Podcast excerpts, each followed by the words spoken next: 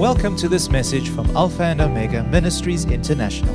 We value the Word of God as an instrument of growth in our lives, using it to mend our ways, align our thinking, and ultimately bring restoration. We trust that you will be blessed and encouraged by what we have to share.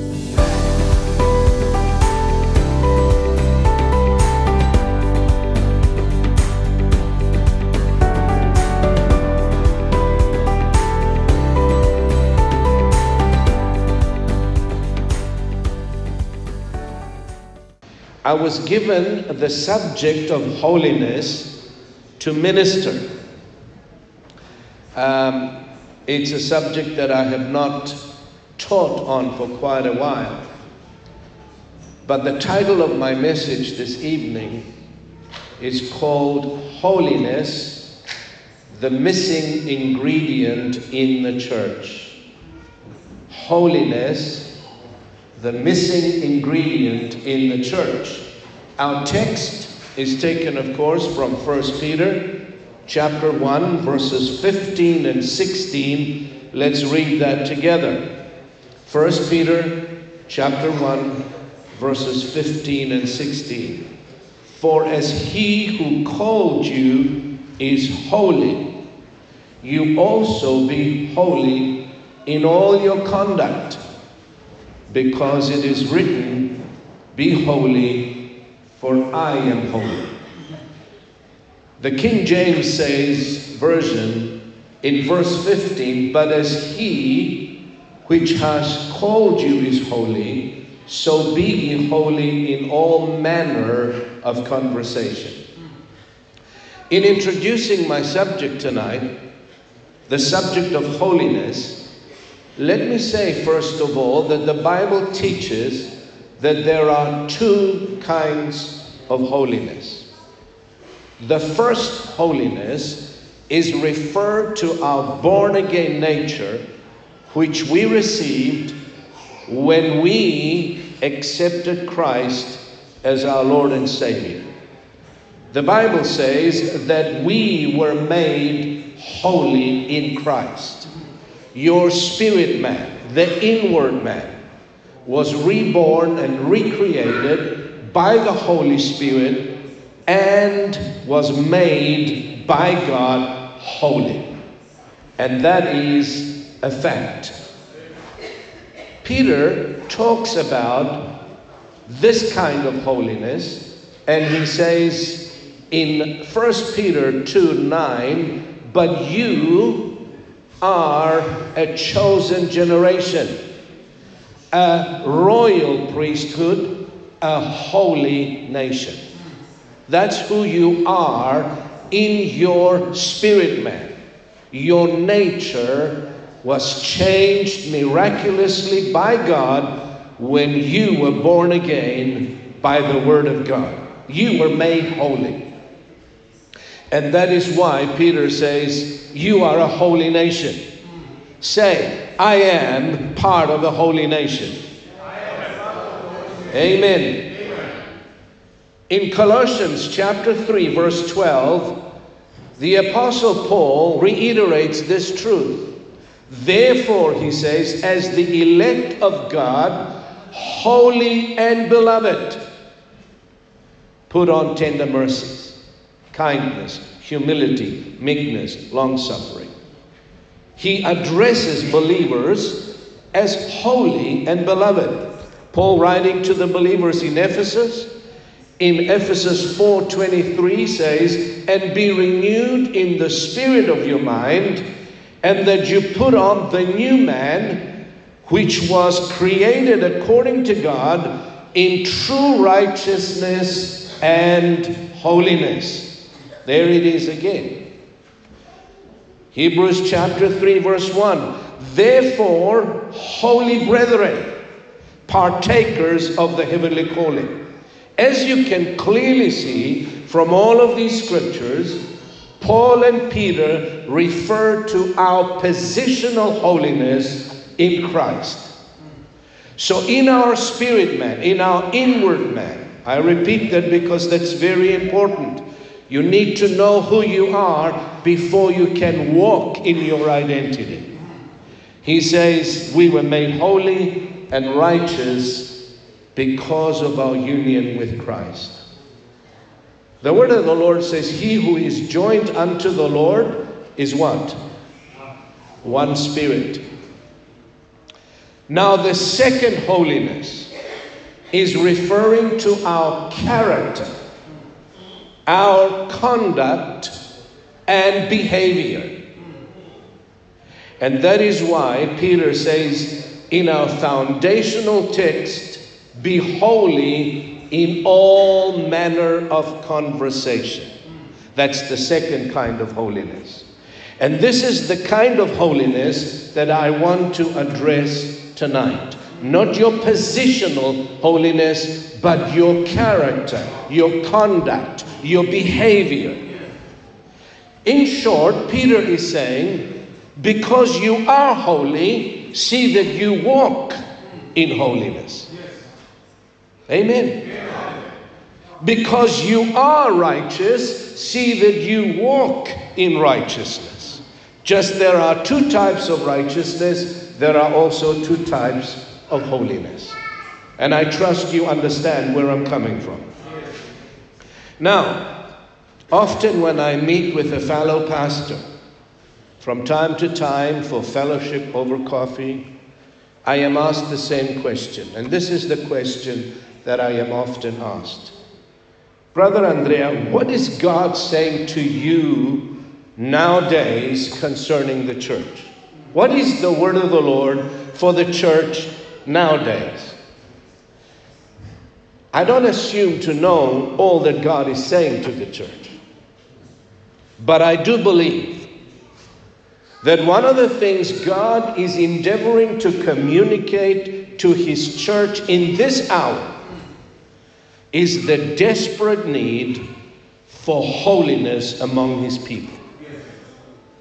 I want to bring a prophetic word today. It's not a soft word, but I believe it's the word of the Lord for today to His now church.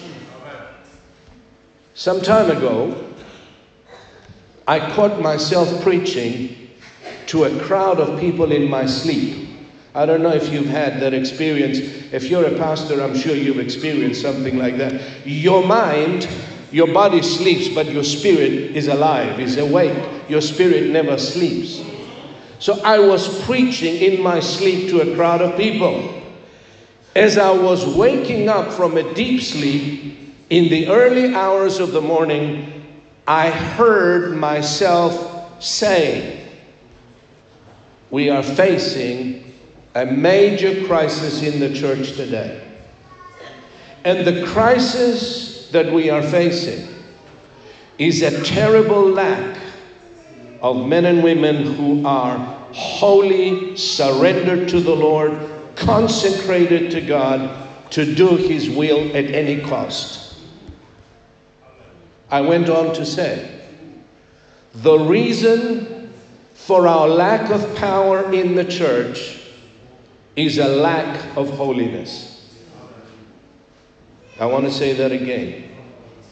The reason for our lack of power, the devil is not afraid of words and noise and songs and all of that, but he's terrified of a man who is consecrated and devoted fully to God. The reason for our lack of power in the house of God is a lack of holiness. For where there is holiness, God's power is always present. Can you say amen? amen? By that time, I was fully awakened and my preaching stopped abruptly because my mind took over. As believers in Christ, we may disagree on many things, but one thing we cannot argue and disagree with or deny. It is the fact that the church in our day and age has waxed lukewarm, compromising, indifferent toward the things of God. Jesus said in Matthew 24, because lawlessness will abound, the love of many will grow cold. Notice the word many. We are living in that day. Lawlessness is on the increase all around us. And because of it, Jesus said, many will grow cold. Our passion for God is absent personal relationship, intimacy with the Lord is almost non existent. Reverence toward God, reverence toward His Word is waning as we witness the spirit and the influence of this present world gaining more and more ground within the life of the church. Worldliness is a major cause for a lack of holiness. This compromise we are witnessing today in our churches has cost us dearly. Much more than we can afford to pay. And just as surely, Samson traded his strength, his glory, his authority, and supernatural power for a few hours with Delilah, even so the church has traded her glory, her power, her authority for the love of this present world. It's that spirit that is so subtle and yet so destructive. Church, I'm convinced that we need to discern the times in which we are living in. And pastors and prophets and apostles, we need to sound the alarm. We must blow the trumpet and warn God's people and proclaim God's urgent call in this hour of crisis. Isaiah prophetically cries out and this is what he says in Isaiah 52, verse 1 Awake, awake. And he's speaking to the church. And whenever we see the words awake in the scriptures, he's speaking about prayer, intimacy, fellowship with God, spiritual awakening. We are in desperate need of a spiritual awakening, a spiritual revolution. He says, Put on your strength. When you spiritually awakened, you are strengthened with God's power. Put on your beautiful garments, O Jerusalem, holy city, for the uncircumcised and the unclean shall no longer come to you. When you are spiritually awakened, you cannot fellowship with the world. You cannot love the world and love God at the same time. For the love of the world tells me that you do not love God. I'm talking about the mannerisms of the world, the opinions, the thoughts of the world. He says, when you're awakened, you put on your strength. When you're awakened, you put on your beautiful garments. When you're awakened, no longer will the uncircumcised or the sinner will stand before you without being convicted. Amen. I ask the question to whom can we compare this generation of believers? The New Testament gives us an example. His name is Demas. Demas is a type of a backsliding church. You ever read about Demas in the New Testament? Yes. Paul, with tears, I believe, in his eyes, writing to Timothy, his spiritual son, he says, For Demas has forsaken me. Why? Having loved this present world. And what was the result? He has departed for Thessalonica. The New Testament reveals the sad story of a disciple by the name of Demas who started his journey well, but ended up terribly, having made shipwreck of his faith.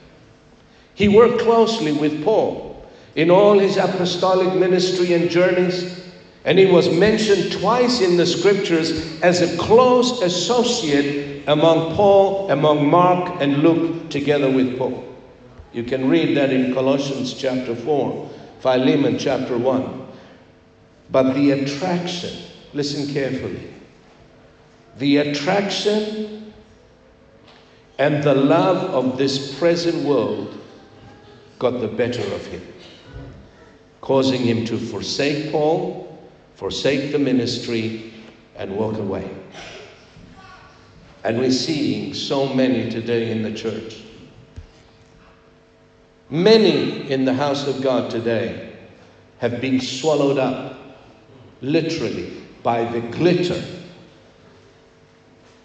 and the attraction of this present world, allowing the hearts to grow cold towards the Lord and causing them to depart from the first love. Remember what the Lord said to the church in Ephesus?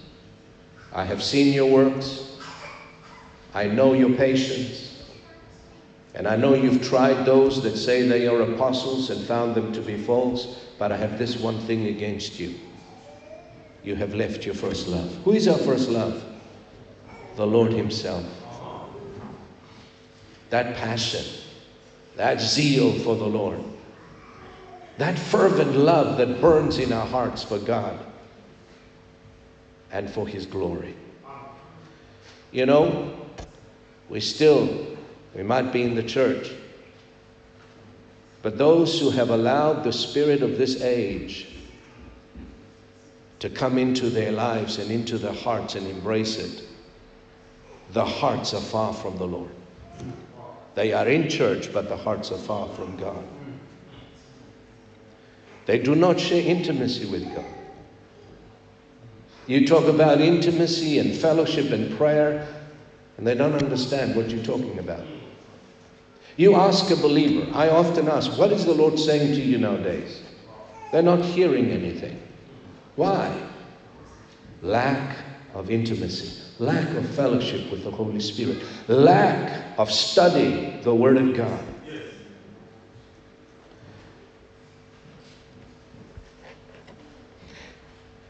I have learned from the scriptures and from experience that God will not share intimacy with the church that defiles herself. There's a price to pay, my brother, my sister. The anointing will cost you.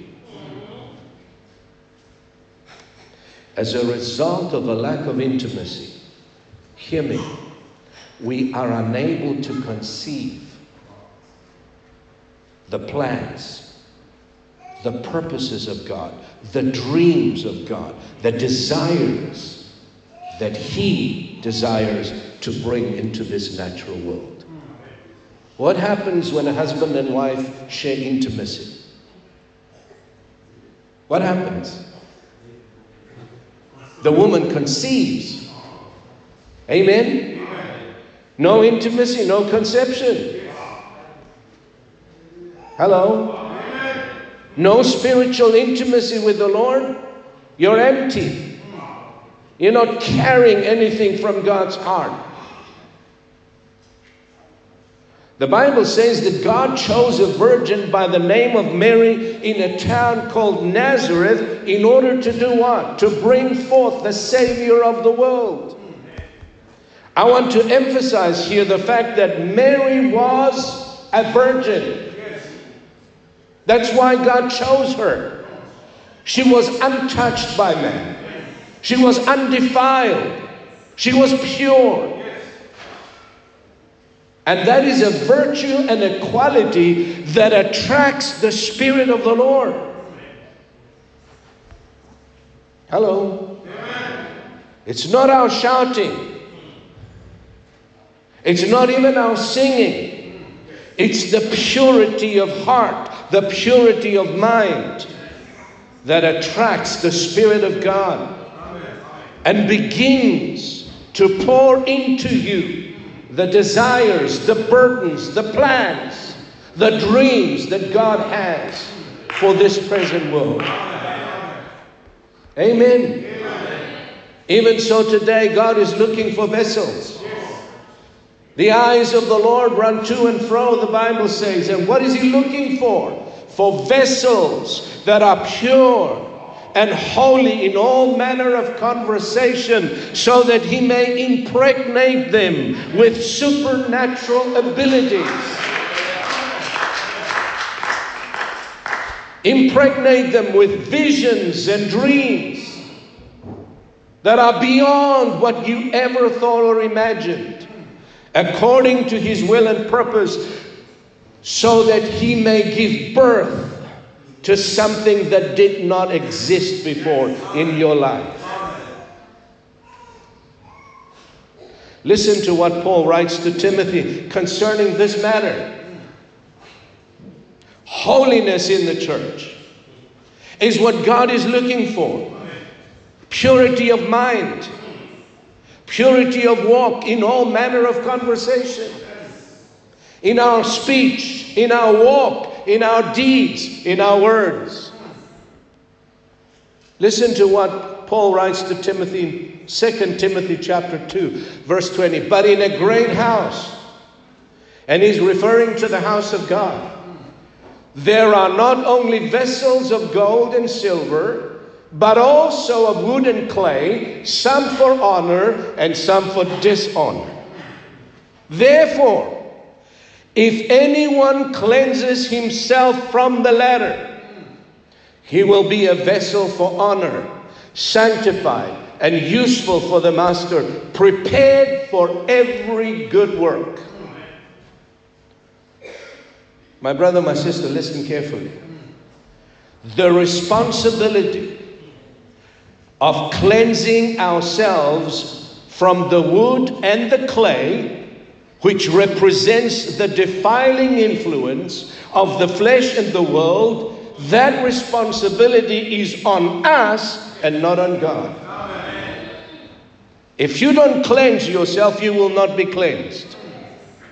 God has already given you a pure and a Holy Spirit. And He expects you to rise up in the power of that recreated spirit, endued with the Holy Spirit, and begin to subdue your body by the renewed mind. Amen. We have to do the cleaning up of our lives in order to present to God a vessel that is sanctified and becomes useful for the Lord to work through. Amen? The same words are used when Paul wrote to the Corinthians. He said in 2 Corinthians chapter 7 verse 1, "Therefore, having these promises, beloved, let us cleanse ourselves. Let us cleanse ourselves. From what? From all filthiness of the flesh and of the spirit, perfecting holiness in the fear of God. It's not a very popular message today in the church, and yet a very necessary one. Paul says, Let us cleanse ourselves. James, he also says the same thing. The, the New Testament is full of these words. Writing to the church, he addresses this very crisis that we are facing today and points the way out of it. His words that James uses are far from being soft or sugar coated. I want you to listen to these words, which I believe they are very timely for the crisis we are facing today. James chapter 4, verse 4, 8, 9, and 10.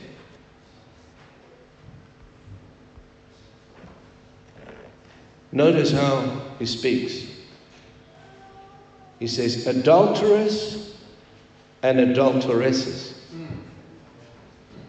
Those are heavy words. Do you not know that friendship with the world is enmity with God? Whoever therefore wants to be a friend of the world makes himself an enemy of God. He's talking about pursuing what the world pursues, valuing what the world values, devoting ourselves to what the world devotes itself to. Draw near to God, he says, and he will draw near to you. Cleanse your hands, you sinners, and purify your hearts, you double minded. Lament, mourn, and weep, and let your laughter be turned to mourning and your joy to gloom. Humble yourselves in the sight of the Lord, and he will lift you up. I believe there are times when we need to leave the church weeping and being sorrowful. Sorrowful for the state of the church. That's a sign of mourning. Blessed are those who mourn, for they shall be comforted. And if we want to be comforted, we have to mourn first. Amen? Amen. Now, these are not words written to sinners, my brother, my sister. These are words written to born again believers. He addresses his epistle to brethren. He says to them, You committing adultery by developing an affinity and a friendship with the world and its influence. Your mind has not been renewed. You still think like the world thinks. You practice the things that the world practices. And I believe this is a prophetic call from the heart of the Father to His beloved church. It is His mercy that cries out to us today. And I honestly believe that the heart of our Heavenly Father is in a state of perpetual mourning for His prodigal sons and daughters who got swept away by the charms and the enticements of this present age. Listen to what John Bevere writes in his book, Victory in the Wilderness. Very powerful words. He says, Too many of the world's methods have crept into the church. Much of this worldliness is now considered normal Christianity. This carnality has dulled our discernment and for this reason, many in the church are in a crisis situations. They are weak, sick, and some have even died prematurely. The reason may be a poor diet caused by mixing, listen, mixing the Lord's table with the world's table. One cuisine weakens the benefit of the other until they cancel each other out. End of quote. How relevant are those words? How timely. I believe that the cure for worldliness, there's only one cure, and that is the cross of Christ. The cross needs to be brought back into the church. The preaching of the cross is to them that perish foolishness. But unto us it is the power of God. Listen to what Paul says in Galatians 6.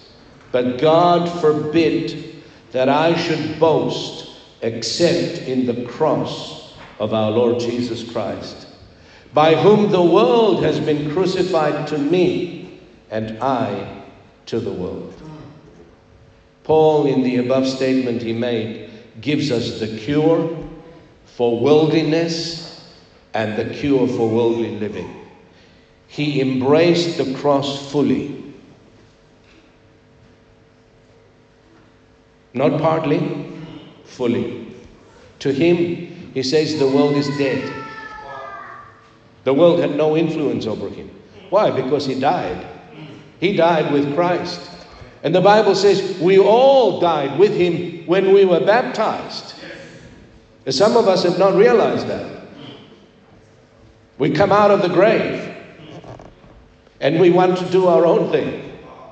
But Paul says, the world is dead to me, and I'm dead to the world. I'm dead to its methods. I'm dead to its opinions. I'm dead to its values. I'm dead to the mannerisms of the world. The world and all its charms had no power over him because he was crucified according to Galatians 2:20. I am crucified with Christ, nevertheless I live, yet not I, but Christ now lives in me. He lived a life of faith. He lived a life of surrender. He lived a life of commitment. He constantly was led and guided and empowered by the Holy Spirit of God. And that is the call and the destiny for every believer in Jesus Christ. He did it not because he was an apostle, because he was a believer. Amen. And so today we have a choice. And the choice is ours. Either we embrace the cross and die to self, the world, and the devil, or embrace the crisis and face the conflict of a double minded person who lives in two worlds at the same time. For years, I believed that Delilah was the cause and the reason for Samson's downfall. But recently, I've embraced a different thought. Sure, Delilah was the instrument that the enemy used to humiliate him. But what caused his downfall and what causes our own downfall, there was something within Samson that was always attracted to Delilah and his, her charms. There was something in him that drew him to her. And that's the uncrucified part of us. And James explains that very well. He says, Let no one say when he's tempted, I am tempted by God.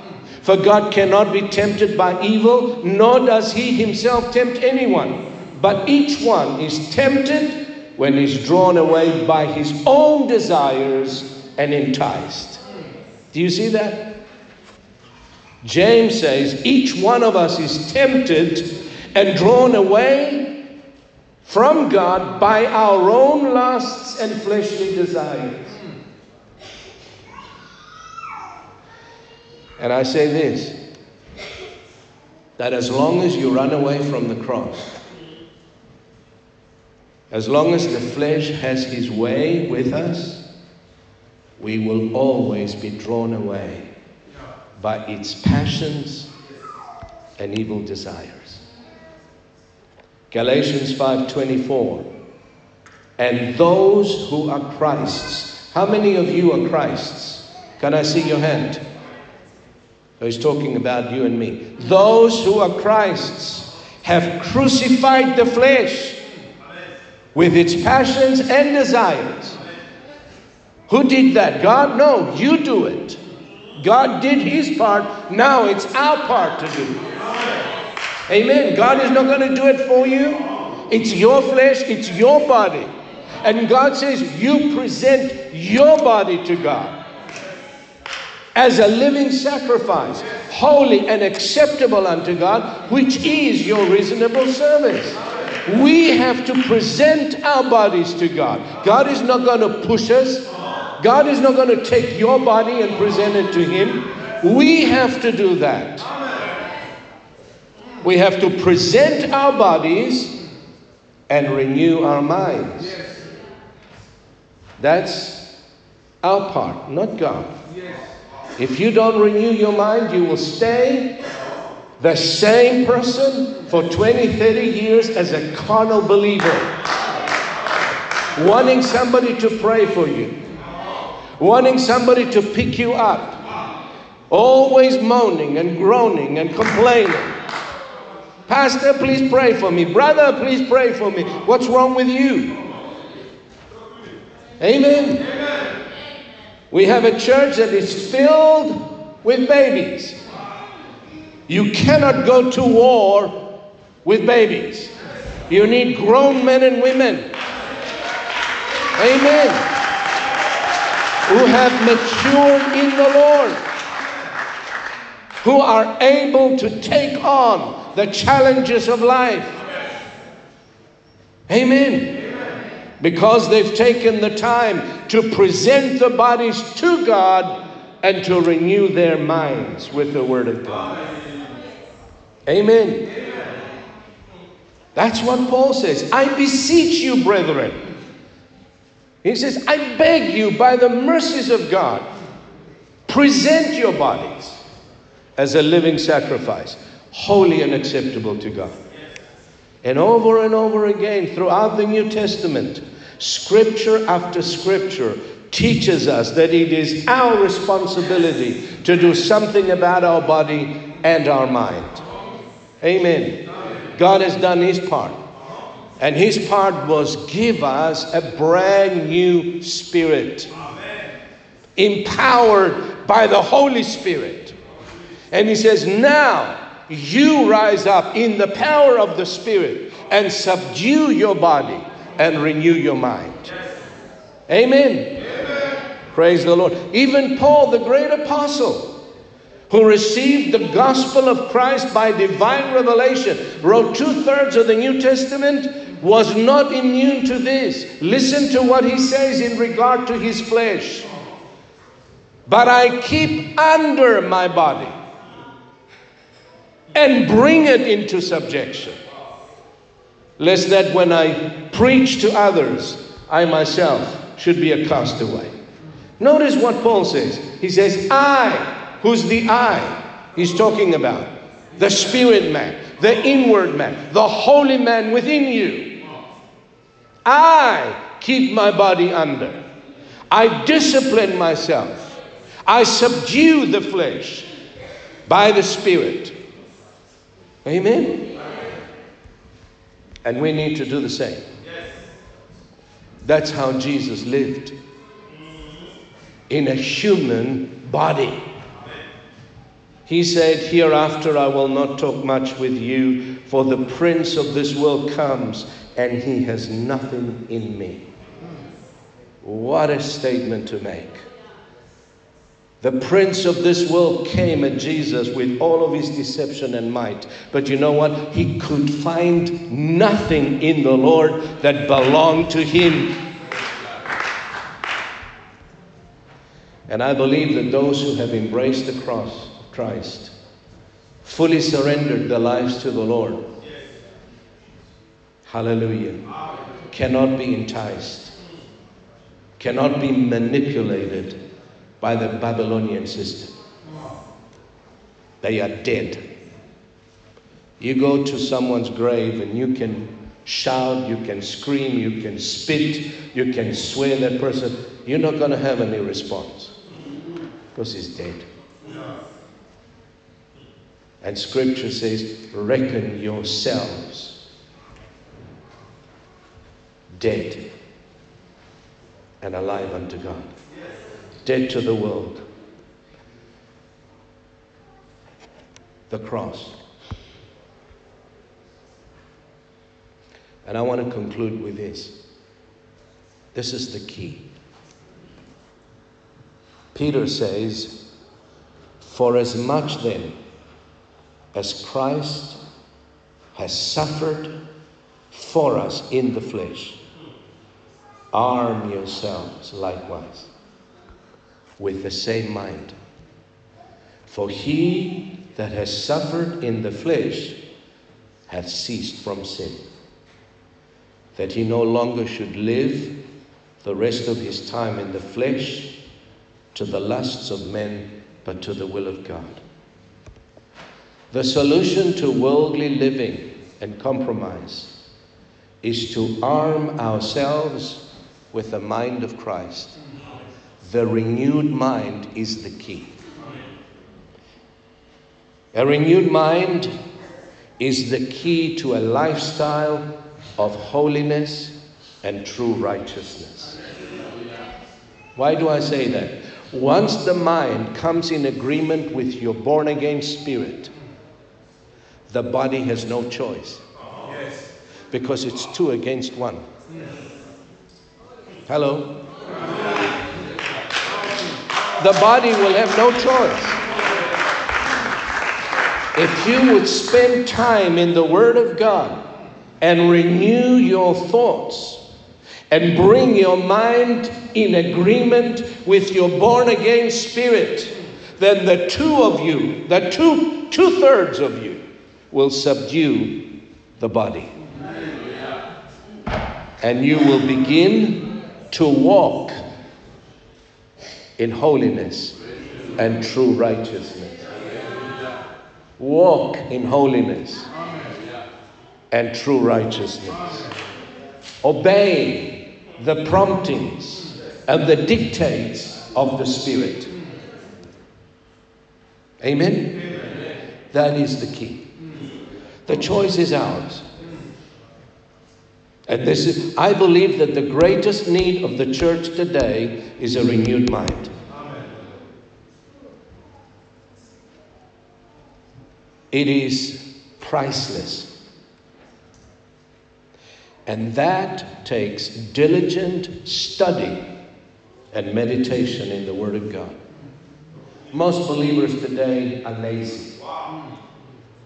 They don't feed the spirits, they don't renew the minds. They come to church once a week, they hear a sermon, and that's enough. You cannot grow that way. Amen. Pastors, we're struggling to get people into the Word.